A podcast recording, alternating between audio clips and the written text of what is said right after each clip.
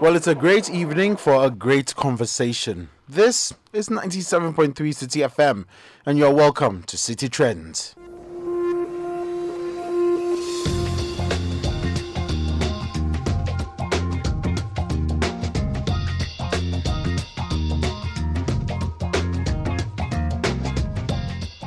City Trends is sponsored by Hubtel, helping you collect payments easily. Now, if you're a business owner, selling to your customers should be and is the most important thing to you, I can imagine. So, if your customers um, have to always come to your store before they can buy from you, then you're definitely losing sales. These days, customers want to shop from you and pay without necessarily coming to your store. This is where Hubtel can help you modernize your sales. Get your own e commerce platform from Hubtel so you can sell in your store, you can sell online, and you can sell on mobile. Hubtel gives you a free POS software for your store as well, a free mobile money shortcode, and a free web store. Three in one and even gets better. They are some of the best the sales services as well. Sign in today at hubtel.com using the referral code CITIFM and or you can simply choose to dial star 713 hash and you're good to go. Hubtel helping you grow your sales. On the show today, we try to understand what is this fascination with 5G technology? And for those of you who probably don't even know what it is about, well, today's show will help you get some clarification on that. I'll also be trying to understand its implications for the global economy. We're trying to understand what 5G technology will mean for Africa and the opportunities therein for Africa to take hold of it. My guest today is Kofi Dadzie of Rankard, and he'll be joining us for this conversation. We'll also run through some of the latest highlights from the Apple event from yesterday. Um, interesting event, I must say, but you'll be needing a lot of cash to catch up with um, the latest Mac Pro, I believe. Well, a lot of things happening on the show today. Totally excited to come your way once again. Thank you for making time with us. This is City Trends.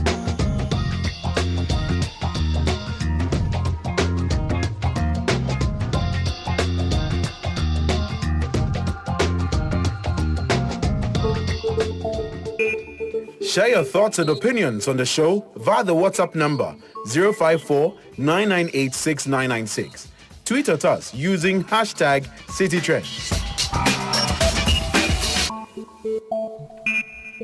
So let's start things off with the how-to segment. And as you know jeffrey mentioned last week he'll be taking us through um, some steps data detoxing. You get to that point where everything just becomes too much. There's just too much info um, over your head sometimes and you really want to take a step back you're not sure exactly how to do it this is day one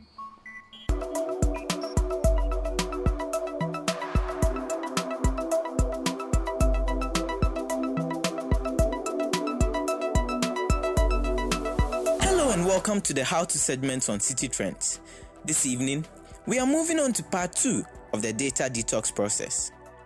Today, we are looking at getting people to see the search results on you that you want them to see.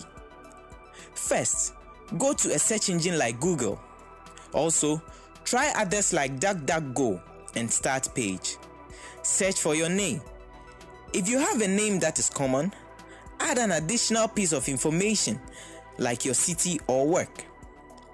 Select images below the search bar and look at what's associated with your name.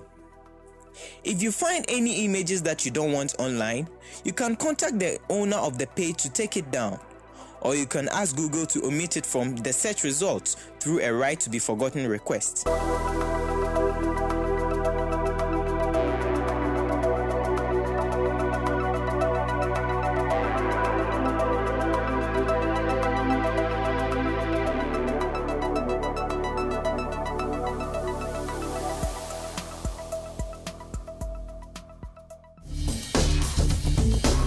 Has your computer developed a problem you don't understand? Is your phone refusing to respond? Is there a computer virus you're battling with? Are you having problems signing into your account? Share your tech problems with City Trends and we will get the experts to help you solve them. Send us your problems via WhatsApp number 054 You can also send us a tweet using the hashtag City Trends.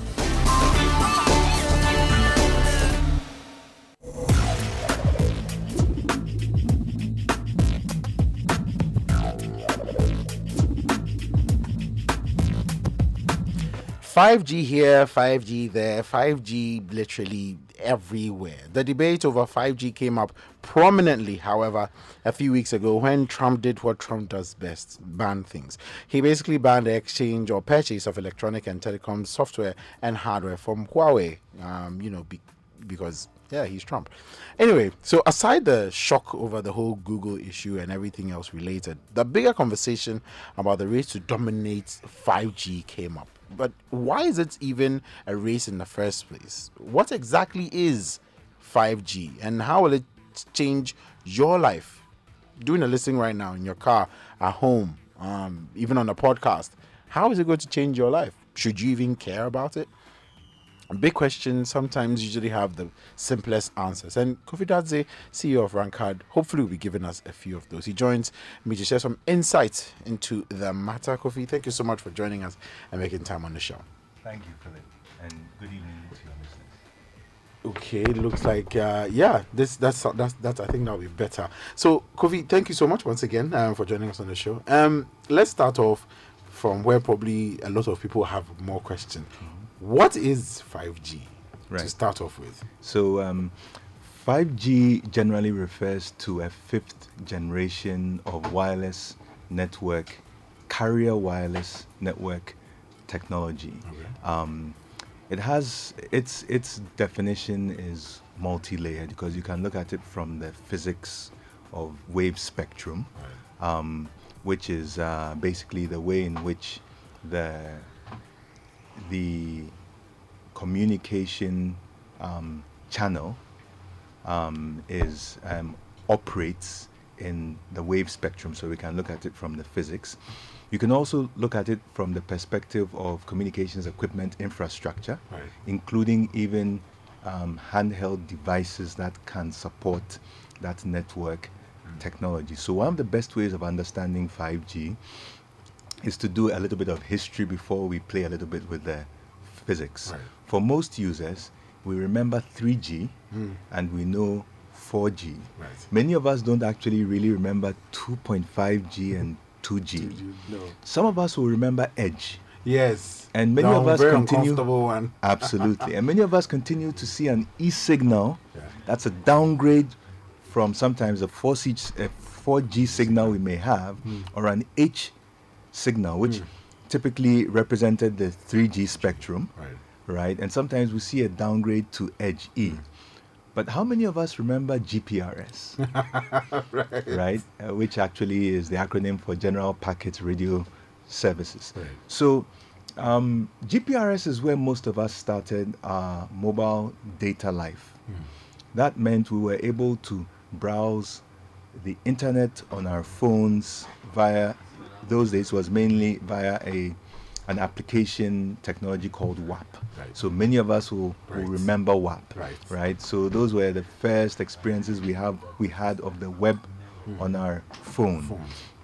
Those days, the types of phones we used we referred to in the industry as feature-rich phones. Mm where the generation of phones before those were referred to as feature phones. Feature phones, right. right? Okay, so our YAM generation and the evolution from there. Right.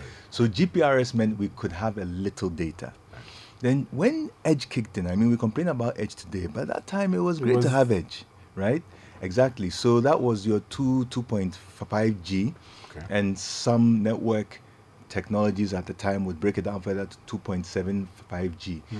What it basically referred to was the upper limit of communication speeds that the spectrum allocated could achieve, right. as well as the equipment could match. Right. Obviously, equipment manufacturers being in competition with each other. So here we're looking at the Huawei's of this world. Mm. That, that's what comes up in mm. the uh, US ban. Mm. Um, historically, it would be Ericsson, Alcatel, Siemens, Cisco, mm. Nortel. So there was a class of equipment manufacturers in carrier technology before Huawei and ZTE mm. um, matured in the space. Mm. So that's where you had that evolution. So then we moved on from Edge and then we moved into 3G, right? So 3G data speeds could reach, if I recall right, about on average about 10 megabits. um, and um, that's when we most of us were acquiring smartphones. For many of us, it started originally with uh, BlackBerry. And, and some previous versions of Nokia's, and then we began to see the iPhones Come into the kick in. well. In the US, um, when iPhones were originally launched, they were distributed only on the AT&T network. Right. It's important to put this in perspective because in the evolution of, or in the adoption of the new carrier technologies, there is an ecosystem that has to kick into play. Okay. If we look at it as users, we'll say that, well, we need to have phones which support it. Right. So there are still a few phones out there today that don't even support 4G, which people use. Well, there was a time when there were phones that didn't even support 3G. 3G. Good. So you need to have handset manufacturers distributing phones that support that new carrier technology. You will need to have equipment manufacturers building the network equipment and infrastructure, producing, manufacturing that, that to actually support those new Yeah. carrier technologies. Network equipment manufacturers are also in different layers. There are the chipset manufacturers, and then there are the additional equipment or the larger equipment manufacturers around that as well. So you may have, for instance, an Alcatel, a Siemens, a Huawei buying chipsets from, say, a Vitesse semiconductor or a Qualcomm that actually does the, the networking chips or an Intel. Right. So you have to have this whole chain and ecosystem of In manufacturers from the handheld devices that uh, users will actually use to access the network, Hmm. as well as what the the mobile carriers will be rolling, Rolling out. out well. But, Okay. But, this is where we get to the physics of it. Right. This is where we'll have to transition from what we experience and the history and the physics of it. The physics of it has to do with the ability for the networking equipment, the technology, the mm. hardware, and specifically the networking chips to be able to read and process signals in a certain carrier spectrum or in a certain um, wave band. Right. So, so let's play with the physics there a little bit. Some of us may remember um, things like shortwave radio, long wave radio, SW1, SW2. I remember Um, dad many- talked about it. That's right. Many of us understand more FM. And FM stands for frequency modulation. So we're talking here about the frequency. Hmm. So let's go to the beach for a minute. So you and I are standing on the seashore hmm. and we're seeing the waves running up to us. What we are able to observe is that a wave has a crest, that's its peak, hmm. and then it has the pitch where it descends. So we can see these waves kind of rise and fall rise and fall if we kind of projected ourselves into the sky and could watch a particular wave moving from the transverse or from the side or from the profile, we would see that after a while, a wave that had a particular very high peak has reduced in its peak over time. That's called attenuation. Okay, so what happens with waves is that if the wavelength, that is the distance, hmm. right, from the peak to the pitch is very long, then it's able to travel longer distances. Right? Okay. And on the other hand, if the wavelength is very short, then it tends to lose the signal over longer distances. Okay. However, if the wavelength is very short, then the frequency, and the frequency means time it takes for a wave to move through a cycle Right. right? So the frequency is the time it takes to move through a cycle. That's what we call the hertz, or that's what we measure in hertz. Right. Okay, so for the short wavelength, the mm. frequency is naturally higher, or it moves faster ah. because it's the the cycle travels through a shorter distance. Mm. So, a long wavelength, you could think of it as a hertz, mm. and then it's getting shorter when it becomes a kilohertz. That means a thousand cycles per second. It's getting shorter when it becomes a megahertz. That means a million cycles per second. It's getting shorter when it becomes a gigahertz. That means in one second, this wave goes through a billion cycles. Mm. Now, the wave that does so many more cycles per second also is able to transmit so much more data, data. in that same amount of time. Now, the chip equipment that is going to process that wave also needs to be able to read at that cycle speed. Mm. So you need higher networking gear in terms of the speed and the frequency of the chip processing technology mm. to be able to read what we call these millimeter wave bands where the 5G frequencies um, where the 5G frequency spectrum is allocated. Right. So what it ultimately means is that there will be R&D and new investments in equipment design, development and manufacture to be able to move and transcend into 5G, but also typically the regulators who own the airwaves would um, normally also do new auctions in that spectrum. Right.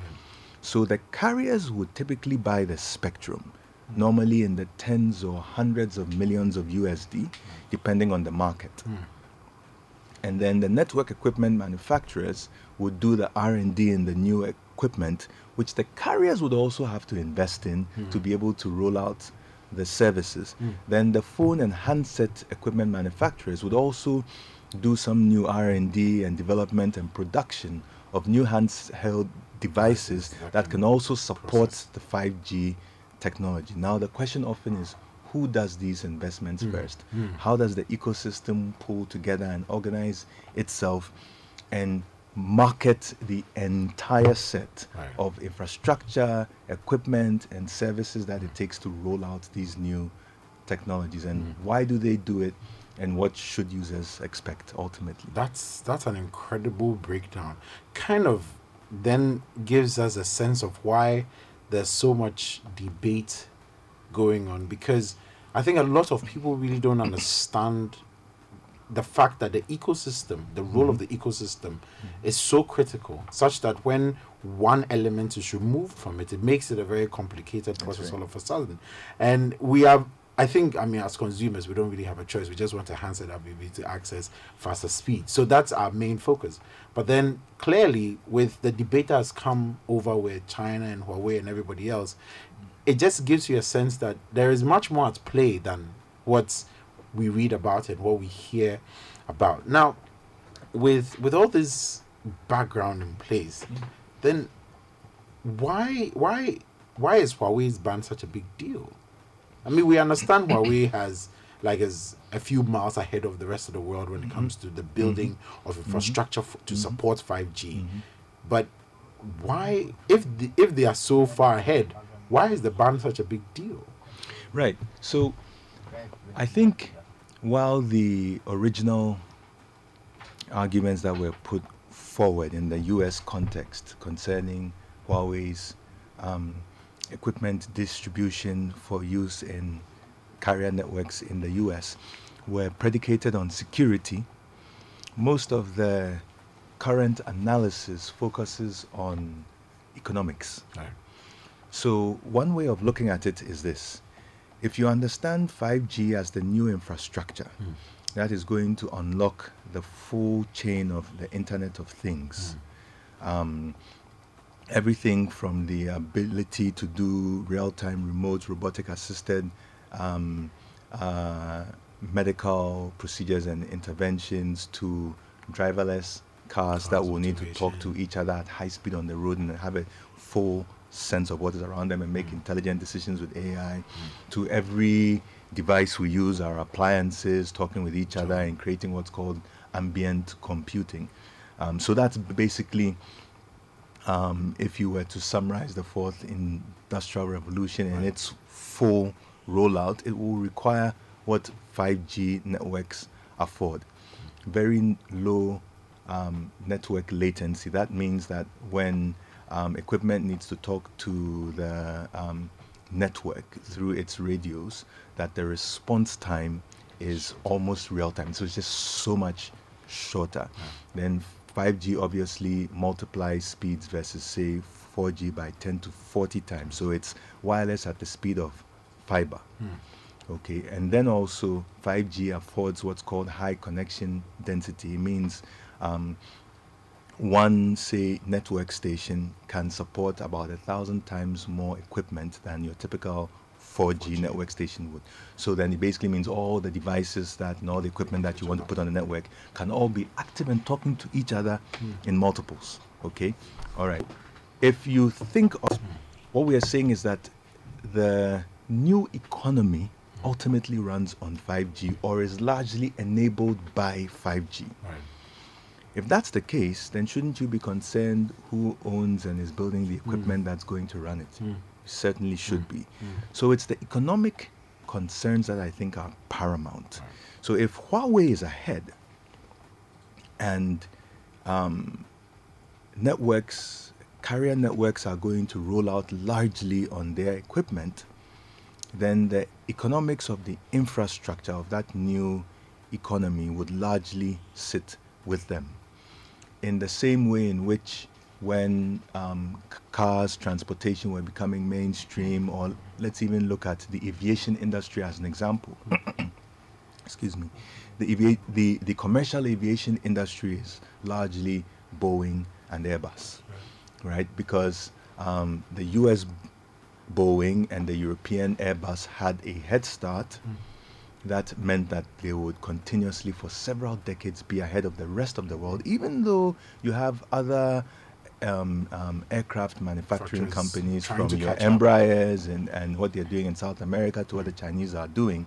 It's just difficult and it takes a while to catch up. Mm. So you basically have what you can call an adoption cycle, right. which a number of companies and industries will miss mm. if there is a clear leader now, when you look at important markets who have market power, buying power, typically their governments and their regulators will be sensitive to the larger economics. And so that could influence, even if it's initially seen as a security reason. Yeah. Now, the biggest story is the economics. The, the, the biggest story is the economics. So you have to understand the economics of 5G, where 5G is only the infrastructure. Mm. And that's why 5G equipment manufacture or distribution is a sensitivity, which, by the way, I would say not only a US and Europe should be looking at, economies like ours should also have policies that are sensitive to what does a world of 5G look like. Mm. The world of 5G enables Internet of Things. Internet of Things increases the generation of data. That's what we call big data. AI runs on big data. In fact, if, if AI is the new electricity, that's where all our decision systems sit mm. as a human race right. in the future. Data is the fuel. Right. So then the question is, how is the data being generated? It's by all these devices coming onto the network. Who's building these devices? Who's running them? Whose network? whose equipment. Hmm. That's certainly a national security that's, that issue. Is, That's certainly that, that an economic be. security issue. That that then you would understand why Trump would take the decisions that he's taken. But really, if China does it, or America does it, or Australia does it, or the UK does it, eventually someone is going to do it. So what is the big deal with China doing it? Well, I think the jury is out there that we are probably moving from, or we have moved from a bipolar world to a unipolar world, and we're probably evolving into a multipolar world, mm. of which one of the key poles basically emerging is China. Right. I think the jury is out on that mm. now. Um, now, if you look at what makes China become a global economic giant in the future and what's at the heart of it. China's ascent to have been on the basis of China having become the world's factory. Mm. So we say mm. even Apple builds iPhones in China, China. as it were. Yeah. Well, a lot of that physical manufacture is beginning to move beyond China. So China's dominance in the future is not entirely based on their recent history of manufacturing prowess, right. China recognizes policy wise that it's based on big data, cloud, AI, ultimately AI and robotics. That's mm. where the future of global economy is shifting to. It's the decision systems that run our lives. So, the sensitivity really is about who is going to dominate that world, who is going to be hosting our data, who's going to be, therefore, running all the AI systems that drive the world's economies. Mm. Today, that is Facebook, Microsoft, Google, Amazon, Apple, mm. the big five. However, in China, the big five are not that big. Mm. In China, it's Baidu right. for AI, Tencent, right? Alibaba. And then you have your JD.com, and then you have when you move from the software platforms into the hardware, you have the Xiaomi's and the Huawei's and the ZTE's. Mm. Now, China essentially has the full ecosystem, the entire technology infrastructure from hardware to networks to software to own that new economy mm. and has matured that pretty well in China, as well as the ecosystem of entrepreneurs mm. who are building, building the on applications top on top of that. Mm.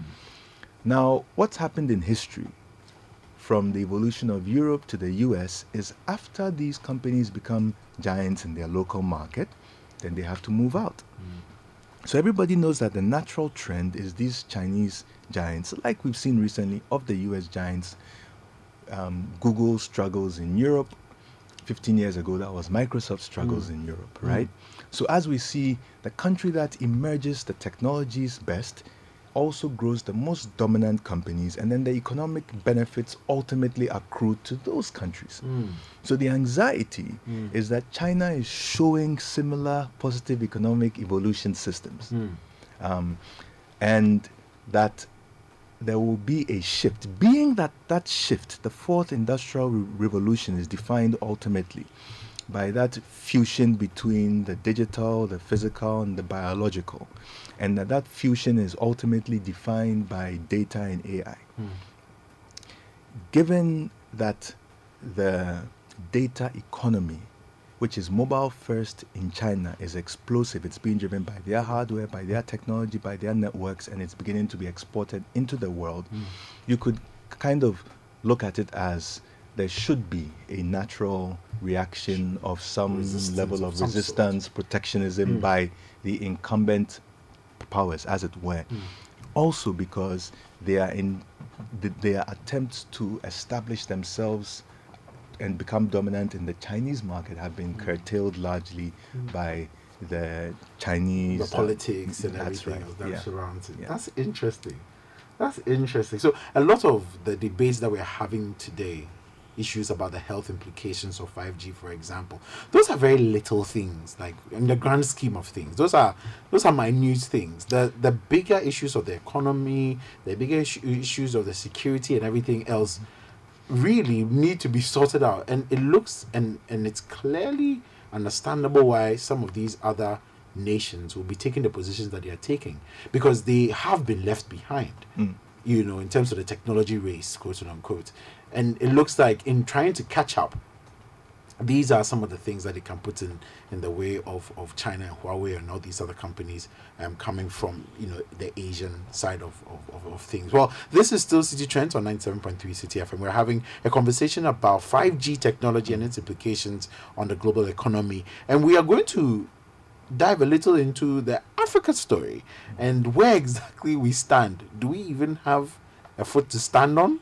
is the big question now. Kofi, where where does Africa sit with all Because it, it feels every time you read about, you know, how we are um, positioning ourselves, it's more it's more like we are consuming and we're just taking as it is. You know, mm-hmm. China has built this thing for this country and China has built that thing for this country and you go for this grant and this aid and we are always receiving. What is our competitive advantage? when it comes to this global this this this AI driven future, as it were? Do we even have one? Oh yes, we do. Mm. Um, it's whether we will apply our competitive advantage. Mm. That's what the real question is. Mm. Ultimately, the competitive advantage, ultimately, ultimately, throughout all of history and recent times, is human capital. Mm. Um, human capital, I think, is still at least partly a numbers game. Um, and not just numbers, but also uh, the demographic configuration. Mm. So if we have a whole lot more school-going age um, people mm. in our population pyramid, then we stand to potentially be the deepest educated population, say 20 to 30 years from now, as in the continent with the ability to produce the most human capital, if you look at it quantitatively like that. The question is if we will make the right investments in the right types of education to prepare this burgeoning population we're about to release on the world. Mm. Now, we also know that um, with the, again, with uh, increased investments in uh, better networking technology, it means that people anywhere can work everywhere. Increasingly, we're going to see a world in which we don't need um, a physical migration of people to some part of the world for them to work beneficially. We're going to see more of the likes of the Andelas of this world making talent geographically mm. um, uh, distributable, right. if you like. Mm. Um, so with um, advances in VR and AR and AI, people will be able to work collaboratively even more easily without having to physically move themselves. But even more interestingly, again, one of the benefits of 5G bringing in low network latencies is that real-time conversations in different languages will be possible. So four or five of us could be on a conference call, party A speaking English, B speaking French, C speaking Twi, D speaking Chinese, E speaking Swedish, and we're all talking. talking yeah. And the translation is really happening across multiple transposed mm. processing layers. Because mm. this is where AI really gets powerful. Can we actually compute all the nuances mm. of what we are saying and maybe even make some visual body language into it. And we all understand each other mm. and there's no delay. Right. Because there's no delay, then the conversation is fluent. Mm. So it's even better than being physically in the same place, right? so then that can translate not only to verbal conversations, but to work, to the consumption of content, a whole mm. bunch of things mm. kicking. Now the question becomes who is driving? That's what whose human capital mm. is driving these applications, whose human capital is driving not just consuming, right? Now, so we have the potential as these technologies are emerging mm. and as we're becoming the greatest producers, this is Africa as a continent, yeah. because of our population demographics, mm. of human capital over the next 20 to 30 years, whether we will train, develop this capital mm. to be relevant into 20 years. The key is mm. into 20 years, not what we're learning and how we're learning it today, but whether we are preparing mm. this new burgeoning population that we have to be relevant to building the future. It's really key. You have to map it into the future. Mm. So, not today's learning methods, but learning methods that will make us be the drivers and the builders of the future. If that is the case, if that is the case, if we have this policy understanding, the vision and the boldness to orient our populations. And, and we just need to look at this, doesn't have to be, we say Africa, right. we need to look at this locally, mm. right? So, mm. how is Ghana doing it? If Ghana leads and sets an example, other African countries are able to replicate it more easily. How is Nigeria, Kenya, South Africa doing it? You know, are we doing it at all? Do we have these policies? Are they designed by us with mm. an understanding mm of what our circumstances are and with exposure to the global environment, or are we sitting back and waiting for it to be dictated by people who are really competing with us and yet will make it seem benevolent? So it has to be policies that are designed by us, our own leadership, with our own sensitivity, our own understanding, and the empathy to our circumstances, which only a people who are local to their environment can understand. I'm not saying learning and policies and intelligence cannot be exported and that you can't learn best practices from elsewhere. But local nuance and empathy are real. right? We are living in mosquito land. We are mm. bitten by mosquitoes. We know the experience. Mm. Therefore, if our scientists are developing remedies, they will address all the real nuances. They won't just be something done in, in a lab elsewhere in isolation. It will be done with the understanding of what does it take to roll it out effectively and have an impact here. Yeah. So I think we need to have an attitude mm. where we take a peek into the future, we develop our understanding of it, and we get aggressive about how we are developing our local capital to this. This is what China has been doing mm. for the last few decades, and that's why they've emerged to the forefront now. It's been a journey they've gone through. We similarly, as African nations, need to do that pitch into the future mm. and be strategic about how we're preparing to dominate and lead that as as as we wrap up with the conversation, um, I'd just like to tap into your your your vision as well. Um, if you had the opportunity to sort of help us map out what we need to do yeah. to position ourselves for that kind of future, because it doesn't look like we are considering that today. All things considered, what would you wish to see being done today? Mm-hmm. for us to position ourselves at least. Give ourselves a fighting chance. Good. It's it's um, partly in the economics mm-hmm. and then related to that the incentives.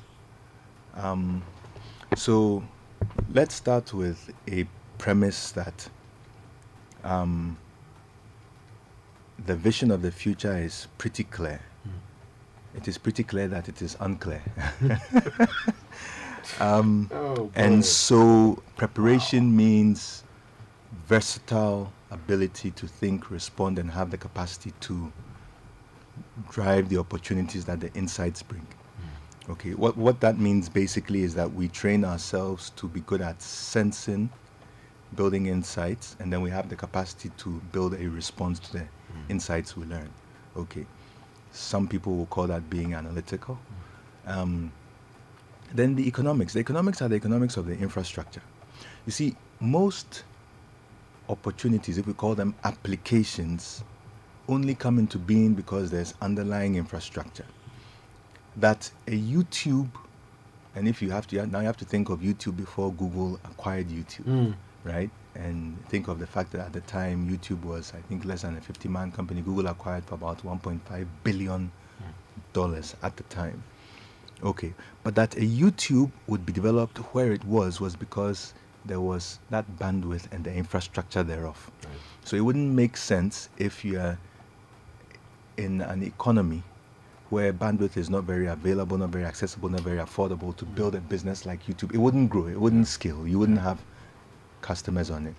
You certainly couldn't make it initially free to grow adoption because people would still have to um, buy the expensive data. So the infrastructure is key. So you want to look at the economics of the infrastructure.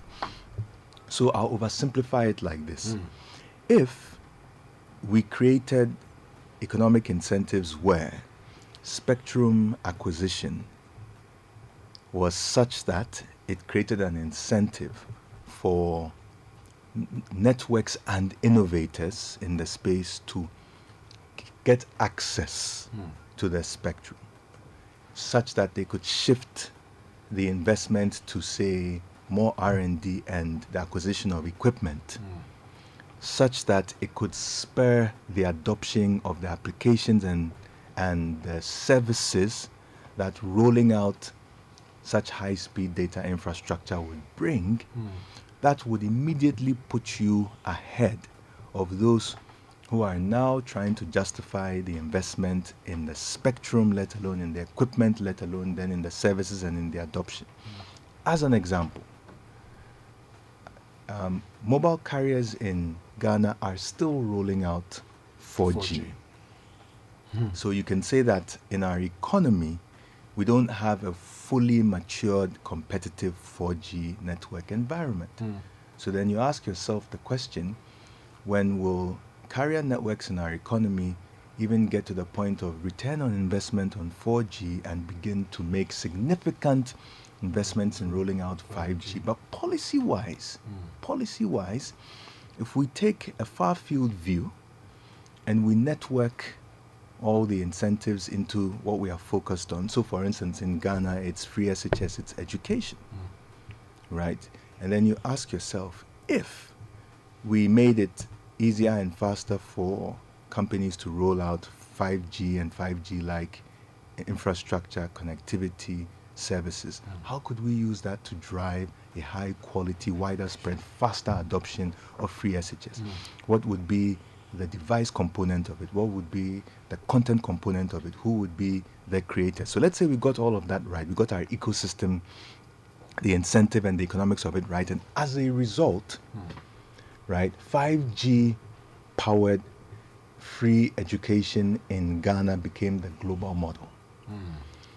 Where, and now here's the key, where that model was driven largely by a new class of technology giants that have been created in Ghana, Ghanaian organizations, because the policy environment created the economics and the incentive for them to invest in building these new technologies. Mm. Because the infrastructure was there and the commercial environment was there. Mm. All of a sudden, these new Ghanaian technology giants who have grown successfully in their own local environment now then start rolling out into other countries. Mm. So they get really big they own the markets because they are able to deliver value that companies that grew up in other markets who didn't have that economic environment and the infrastructure wouldn't naturally build. So in short, it's why we're all using YouTube and not mm. one that was may have been built by a company in Kenya or in Nigeria because it wouldn't have made sense to have built a YouTube there at a time when others had data and we did not.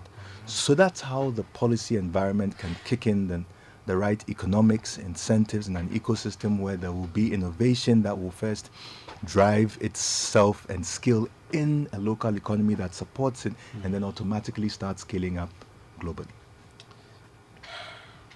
We can do it. We, c- you know, uh, just stay positive. Yes, just absolutely. stay positive. We could, we can absolutely do it. Kofi, thank you so much. And um, final final words. Um, I had wanted to ask you about Rankard and what Rankard was doing this year. Yeah, yeah. Just just final words. Sure. So we've been focused on making AI relevant to businesses. And to give ourselves room to grow that, we first started with we, we, we used a global first approach mm. because we realized early that the local market may not be as focused on adopting AI mainstream yet. Mm. So we used the global first approach and built out an AI platform for social recommendations, basically product recommendations in e-commerce. Okay. Um, we had some good recognition by um, Facebook in that we're featured in their our, our technology was featured in the de- developer conference and uh, we've um, so far been able to have over 400,000 users speaking over 87 different languages connecting with our AI platform and doing commerce on it, recommendations on it with the likes of Amazon and Macy's and Best Buy and Jumia. So that's the new stuff we've been focused in.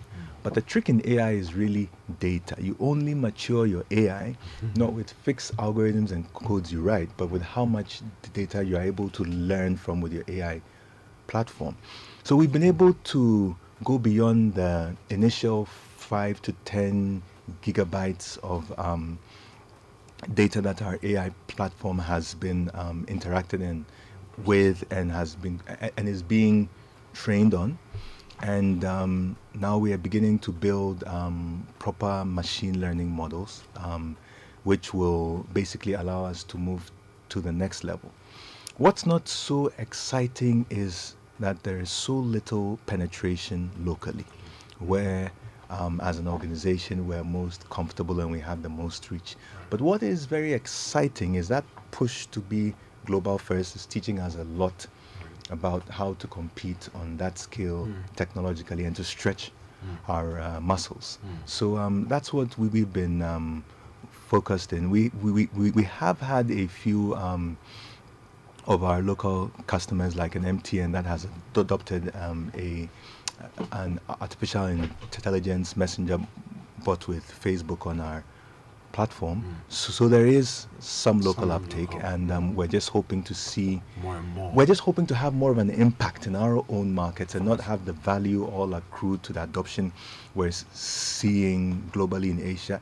In some of Africa as well, there's a lot of traffic from Egypt, mm. um, and then obviously US, Canada, UK. Usual corporates. Yeah. All right. Well, Kofi thank you so much. Uh, he's the CEO of Rankard, and he has been immense.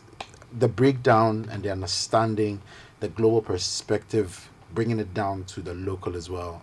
Thank you so much for making Thank time you to join so us. much, Philip, for having the patience to listen to it. Okay,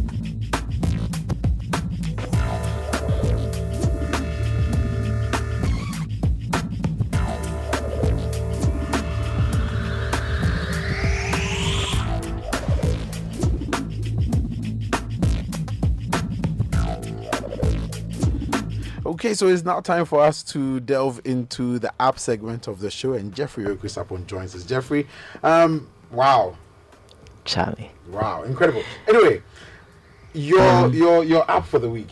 Okay, so my app for tonight is for the people who own dogs mm.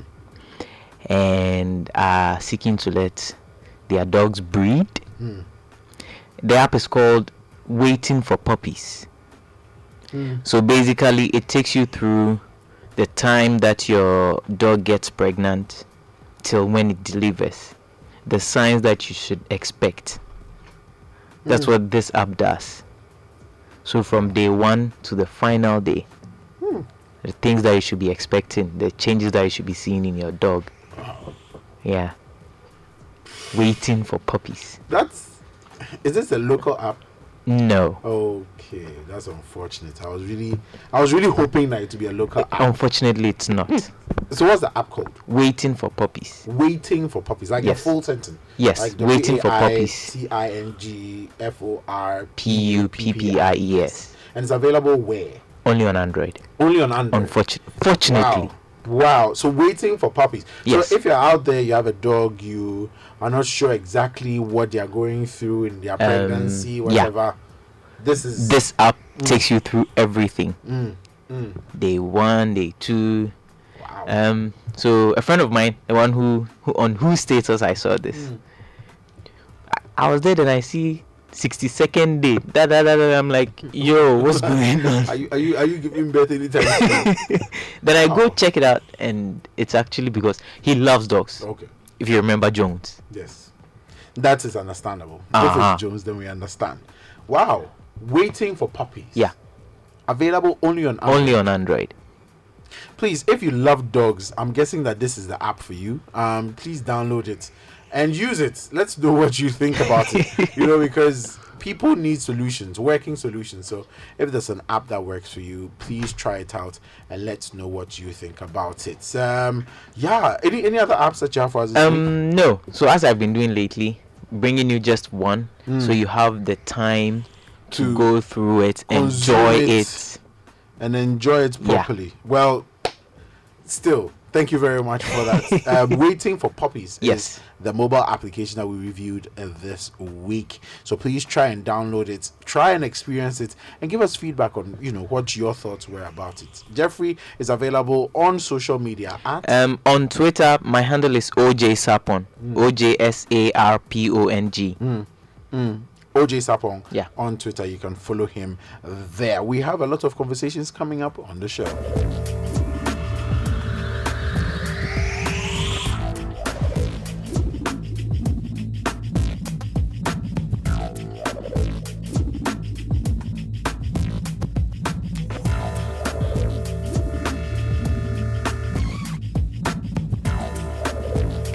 So we are diving straight into the trending segment of the show, and this segment basically looks at some of the top technology stories that have popped up and come to our attention um, this week. And one of the biggest, of course, has to do with Apple yeah. and uh, uh, WWDC 19, which happened, I think, yesterday.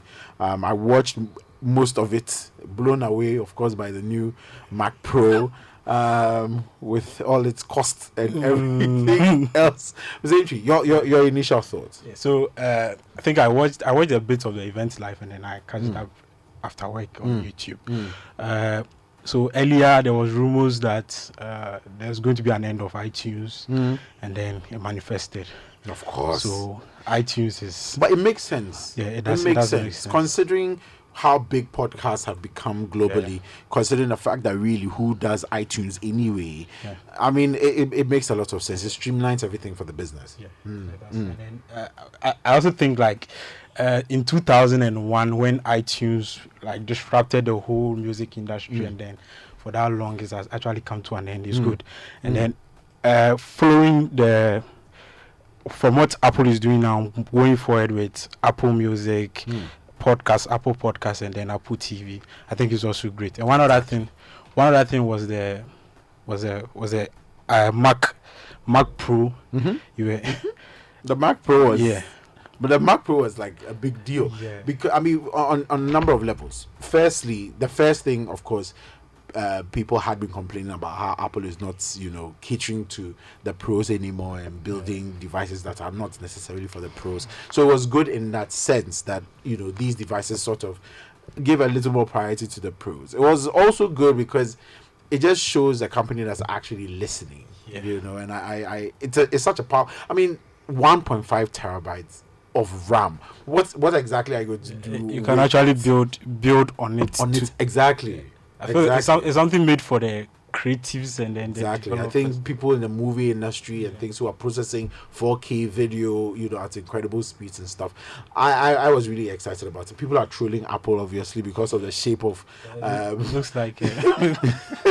but I mean, it's, it's understandable. You need to take a dig at the company. But I think for me, I just felt it was really, really positive. Um, of course, no devices, no new iPhones were announced yesterday. Yeah. But I mean, the update on iOS 13, um, updates Mac, on Mac OS, Mac OS, iPad, iPad, iPad OS as well. I, I, I, I think it was pretty cool. I think it was pretty. Any, anything else that anything else that caught your attention? Uh, so uh, the new the, the new features on the iPad OS, which is like is making it perform close to a Mac, if mm. I may say. Mm. Yeah, mm. so you can actually work with it. You don't. I don't know. It works close to a Mac, mm. and I think it's very good for creatives and then for. For me, I think the event was like it was just for creative people who create exactly, exactly. basically. And I think there's even support for a mouse um, for yeah, the iPad, for the iPad. and iPad Pro and all of that. And and I think, like you said, it it it's it did feel like an event for creatives, for the pros to feel happy yeah. finally that Apple is paying attention to them. And when you when you look at you know even the um the what do you call it the oh the software that basically everybody builds on the devs yeah. the developers you know um ARKit I believe you know, and all the changes that they've made to it, making it a little more simpler for people to build and and and and and, and use the Apple operating system for the best of their to the best of their ability. I think that there is a lot more consideration for people within that space, and and it's it's really positive. I can I want to imagine what people are going to do with it. Well, one other thing which is not that positive is the price. it's, it's, price is always a problem. Price is always a problem. Way, Apple. It's way too much. Because just the stand alone is almost a thousand dollars. Um, the screen alone is almost five thousand dollars. Then the device itself, the brain of the machine itself, is five, in, it's, five it's in excess of five thousand dollars. K. Yeah, I mean, oh, if you can afford it. Okay. If you can Let's afford it. dreaming. But I mean, that's the whole point, right? It's not necessarily for everybody. Yeah. It's for a community of people Yeah. who know the worth of paying that amount of money. Sure. That amount of money Yeah. for it. People were questioning why it should cost so much. You know, Uh, if you can't afford it, don't buy it. anyway, it. still, so there's some bad news for Apple. Okay. They are being sued Over. by two developers who are saying that um, Apple is making the App Store more like a monopoly. okay. So they say that the strict rules that developers have to follow Mm. in getting their apps on the platform Mm. is stifling innovation. It says who? Says the two developers. One is um No, he- I understand why they're saying it, but I'm just saying like one of the reasons why anybody will buy a Mac, for example, is because of you know the safety of Yeah. feeling free within the ecosystem. Mm. And if you allow too many loose ends, it really doesn't yeah Mm-hmm. that ensure makes security and safety. but also I guess they want the freedom to explore. Mm. Mm. You know, so if Go- I'm go, building to, go, go to another operating system. It's not mm. such a big deal. You know, one of the things I also found interesting was um, signing Sign- yeah. with Apple. I think that was pretty huge as well. I mean, the fact that you know they are able to give you an alternative email just to mask it so people can't you know See exactly- what your email address is Yeah. and probably hack i thought that was pretty brilliant yeah, it's super cool. i thought that okay so on that note of android there's um there are some apps on android Mm-hmm. that are being used to push certain ads that people may not want so if you guys know there are some android phones charlie you'll be there now then a video start playing yes so apparently some apps have um some adwares Mm-hmm. intentionally installed so after you use it for a time, then it will start showing these things. Mm. how do you get rid of it Um, the uh, company that brought out this did not say how to Mm-hmm. how get, to rid, get of rid it. of it but, just then, so we know that yes, Mm. one app that was it, it mentioned, happens it happens a lot it happens Yeah. a lot in the house one app that was mentioned Mm. is TouchPal, touch power the keyboard app. yes It was mentioned as one of the biggest culprits of mm. this. Mm. The adware that it uses is called BeiTaAd. Hmm. So you use it for a while, you think you're fine or you're enjoying it, then suddenly it starts messing up. Well, listeners, please be on the lookout. It's not every app you should download, you know. So please be on the lookout for that. If you are having some of these issues, we will we will try and investigate a little Yeah. more to figure out how else how exactly you can correct the issue. Um, but that will be all for today's show. It's it's been a total pleasure coming your way. A big thank you to Kofi Dadzie for joining us in the studio. Thank you to Mr. Entry, of course, and to Jeffrey, to Farida as well for being a part of the show. Thank you for doing the listening. Thank you for all your contributions as well. My name is Philip Pashon. The show will be available as a podcast from tomorrow, so you can, um, you know, just check out anywhere you check out your podcast, and we'll be there to make sure you get another listen to the show. It's been a pleasure coming your way. Till next week, stay techy.